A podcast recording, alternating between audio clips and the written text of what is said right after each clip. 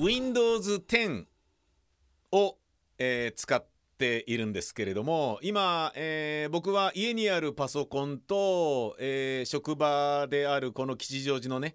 ブースがあるところで使っているパソコンどちらも Windows 10なんですけれども、えー、最近何かと Windows 11に無償アップグレードいたしませんかと、えー、そういうあの案内がポンポンとこう出てくるんですよね。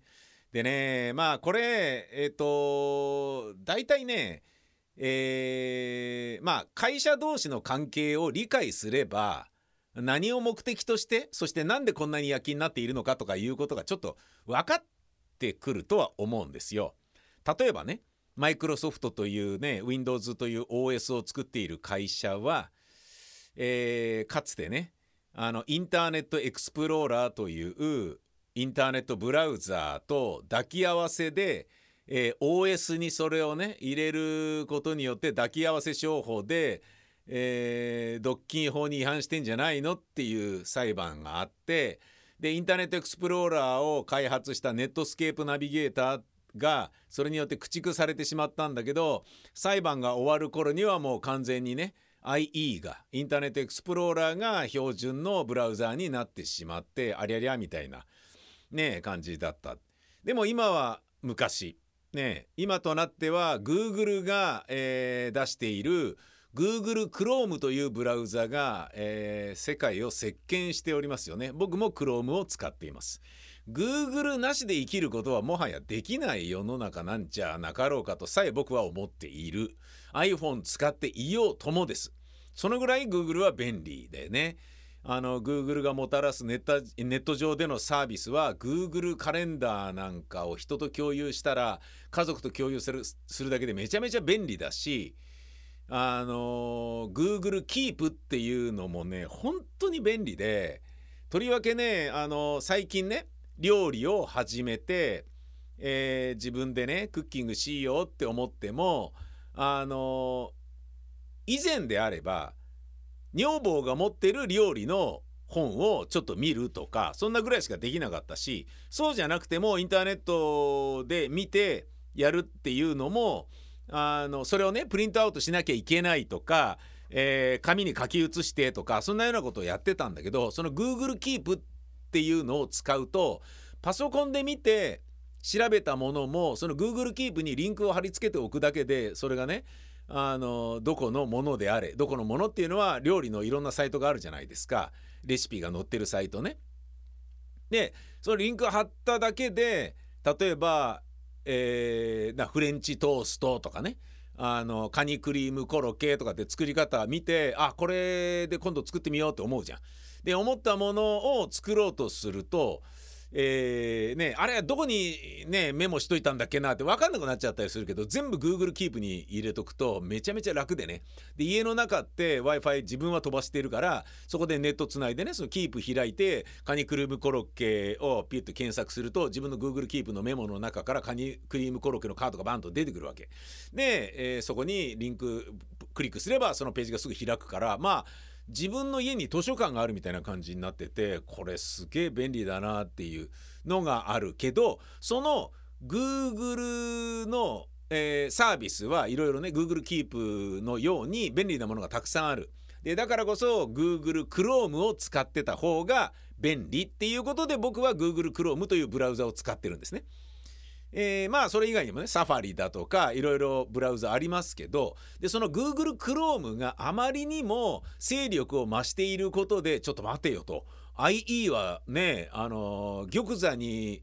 あの鎮座増し増してたんじゃねえのかよっていう風なマイクロソフトが慌てて作ったのがエッジというやつでだからそのエッジを進めてるわけね何かとね。あのー、もうエッジにしましょうよ。エッジにしなくていいですか？みたいなのを Windows 使ってると何かとエッジ進めてくるじゃないですか。エッジを標準のブラウザにしませんか？みたいなことを進めてきますよね。いやしないです。みたいな感じで Chrome がいいと思いますけど本当にそれでいいんですか？みたいな。知らないよ？みたいな感じのものポップアップが出てくんだよね。だからそれもあいやわかるわかる。ねマイクロソフトはねもう今やね GAFA の中ではねちょっとね後陣を排しているチームにねまああのなっちゃったっていうようなことでねねちょっと会社のね今のね現役のねいる人たちっていうのはねちょっと待てよと。ブラウザでももう一回ねあの天下取ろうぜみたいなことになってこう躍起になってるわけですよね。つって。わかるわかる。だけど申し訳ないけど僕は Google Chrome 使うよみたいな。そういうねあのなんだろうな力関係力学が分かればあのなんでこんなにいっぱい言ってくんだろうっていうのがまあ分かるんだけど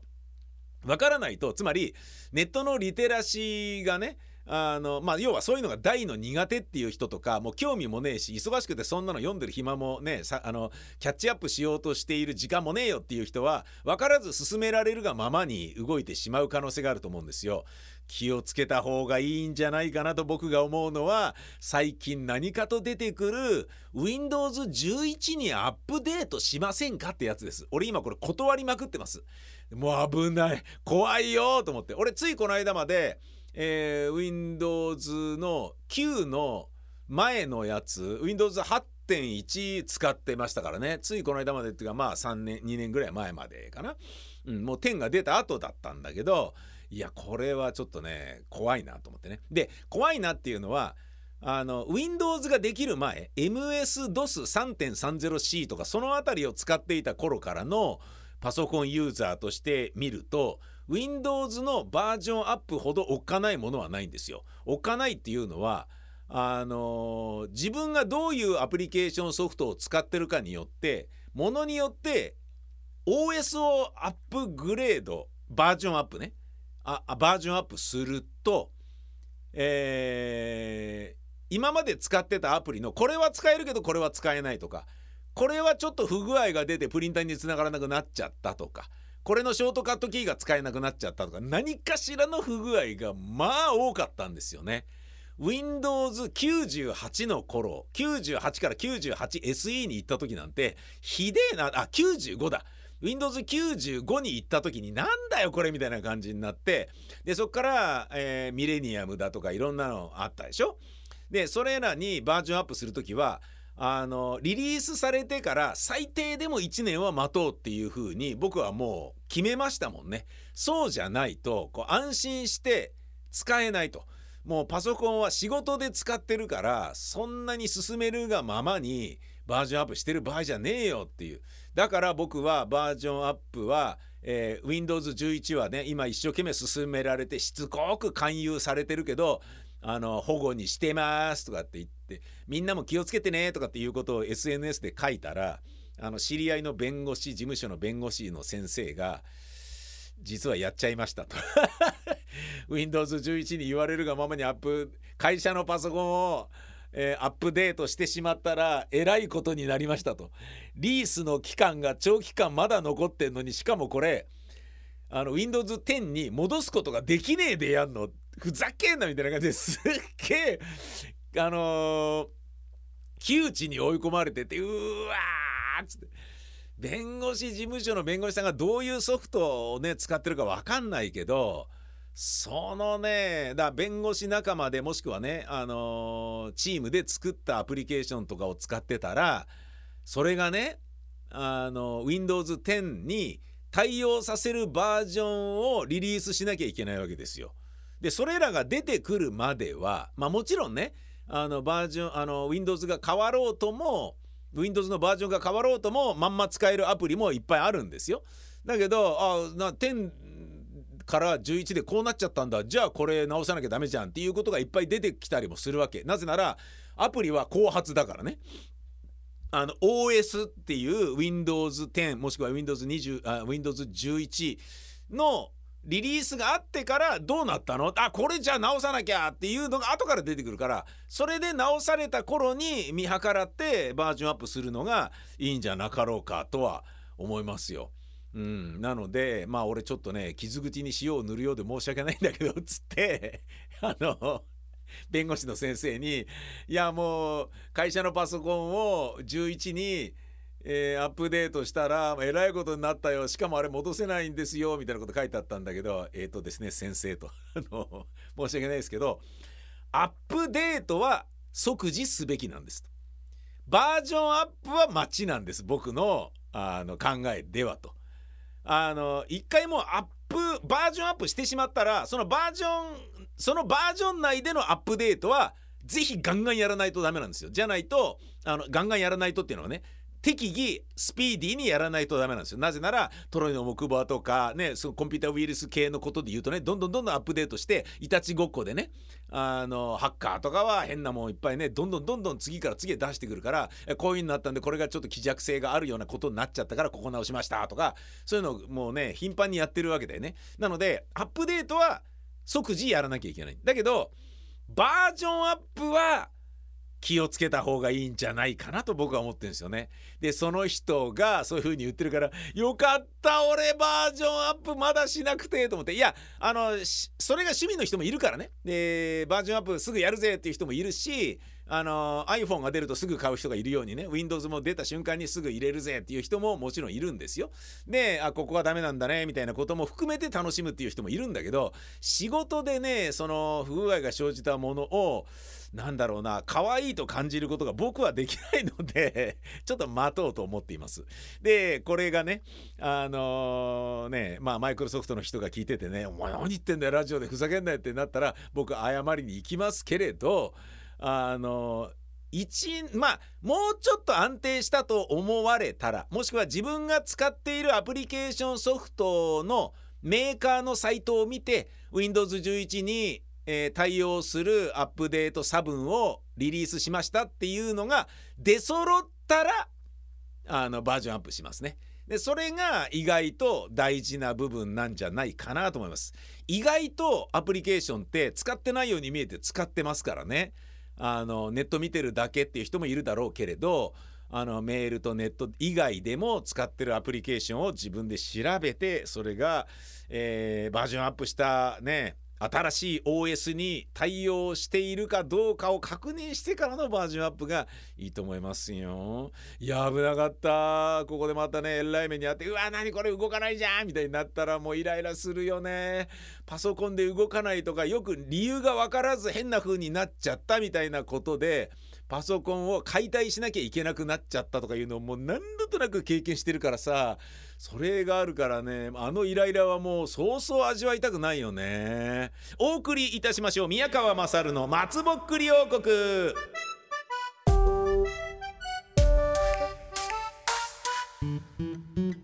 改めまして劇団ビタミン大使 ABC の宮川勝です。この番組は私宮川というダメな中年親父をイケてる中年男に育て上げるためには何をどう頑張ればいいのかそのあたりをみんなで考えていこう。そういう番組です。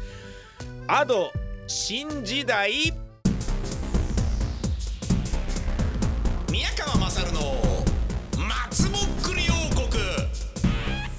女房が夫である自分の悪口をあけすけに言うライブ配信を始めて好評のようだ。悔しいので自分もライブ配信を始めて女房にこしゃくなと思わせたい。どんなライブ配信を始めようか。笑う滝よ。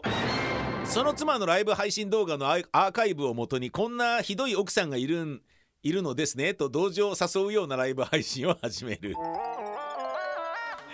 一塁ベース。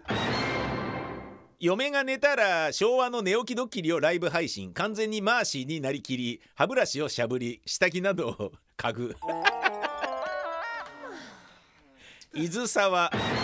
奥さんの手料理を記憶だけで作る料理系 YouTuber あーいいね。これは愛があっていいんじゃないの？記憶だけでうまくできなくてやっぱ妻に感謝だなっていうのはねいいじゃん。逆にいいじゃん、えー、小尺なにはならないよ。武蔵小力毎日の家事を勝手に採点し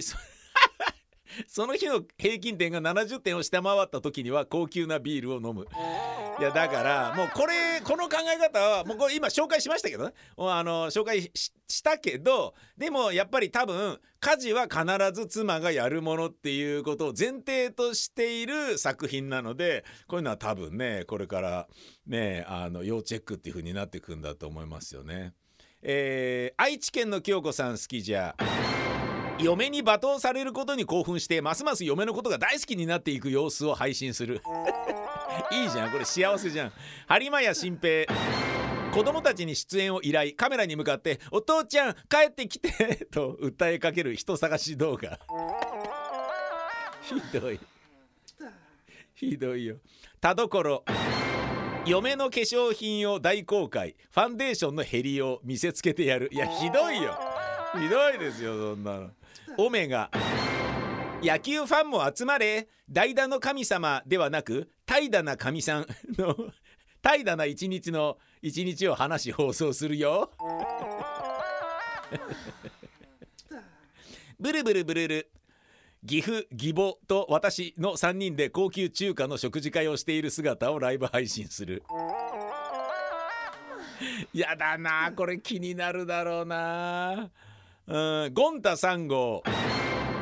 俺の女房厨房では凶暴塗りまくってるイソフラボン。毛がボーボー見た目売り棒嫌なことあったらすぐ逃亡。マジでデクノボーでも俺が歌いたいのは希望。イエーといったラップを始める。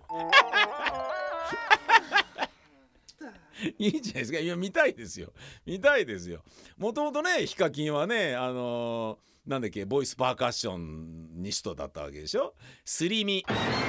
真裏で夜の営みを再現する。再現。やだな。あのゆうこりんの元旦那が夜の生活をねこう暴露したっていうのが本当に悪趣味で嫌なねもうそんなって思うよね。ほんとね残念とかがっかりとかそういうレベルじゃないよね。昼でも夜でも眠れますさんからの作品です。女房が夫である自分の悪口を明けすけに言うライブ配信を始めて好評のようだ。悔しいので自分もライブ配信を始めて女房に小尺なと思わせたい。どんなライブ配信を始めようか。慰謝料増えろ増えろって拝むライブ配信。どうだどういうことなんだろうどういうことなんだろうなもう離婚する前提なんすかね。グレート大島。妻のライブ配信の副音声で解説。いいね。いいね。朝方カサス。ライブ配信中の女房に悪口を言われるたびに「はう! 」と言ってもだえる興奮おじさんのライブ配信 古尺なはないけど面白いものはいっぱいありましたね。たくさん送っていただきましたありがとうございました。今日はこういうことを考えてみました。宮川勝の松ぼっくり王国小泉 S 次郎が言いそうなこと。ラジオネーム朝方カサス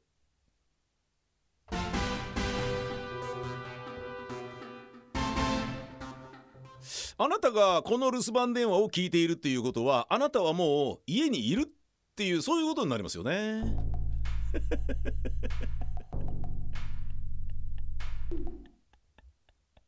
小泉 S 次郎が言いそうなこと、えー、思いついたら送ってください。宛先は宮川アットマーク 1260.jp 宮川アットマーク 1260.jp どしどし待っています。えー、ラジオネームつーくんからのメールです。宮川さんの親御さんがコロナで大変だったけど回復したと掲載があり大事に至らなくてよかったですね。我が家も基礎疾患が多い。母を介護しているので我が家の水際対策は私。徹底的な消毒や帰宅後シャワーしておりもう慣れましたよ。買い物は自分が買う前に触ったりしたら消毒した手かしてないかがありますから中身ではなく袋に消毒やウイルスの突起が水に弱いって話してたからテレビでお水で袋を洗い開封したりしていますだって。えー、あテレビで水に弱いって言ってたのね。なるほどね。いやこれねナーバスになりすぎるっていうのももちろんそうだけれどもあのー、個人的にはね僕あの93歳の父親になってもうすぐ治ったんであの、ワクチン打ってればそんなにビビんなくてもっていう気もするんだけどいやダメだなそういうのも公共の電波で言うべきではないな。失礼しました。いやもうみんな気をつけるべきではあるよ。本当に。いや実際どこでねいつどういう風な形でなっちゃうかってかかっちゃうのか発病するのかっていうのはもういよいよ分かんなくなってきてるからさもう何しろ気をつけようということとなるだけ睡眠をとろうっていうこと寒い思いをしないようにしようとかね、えー、寝不足にならないように気をつけようとか深酒しないようにとかねもう何しろ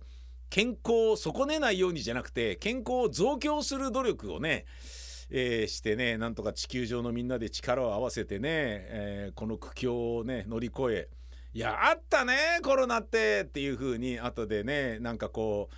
ある程度は気軽に話せるようなネタに早く成り下がってほしいなというふうに思います。何でもかんでもメール送ってください。宮川アットマーク 1260.jp 宮川アットマーク 1260.jp どしどし待ってます。小沢健二と世界の終わり。フクロウの声が聞こえる。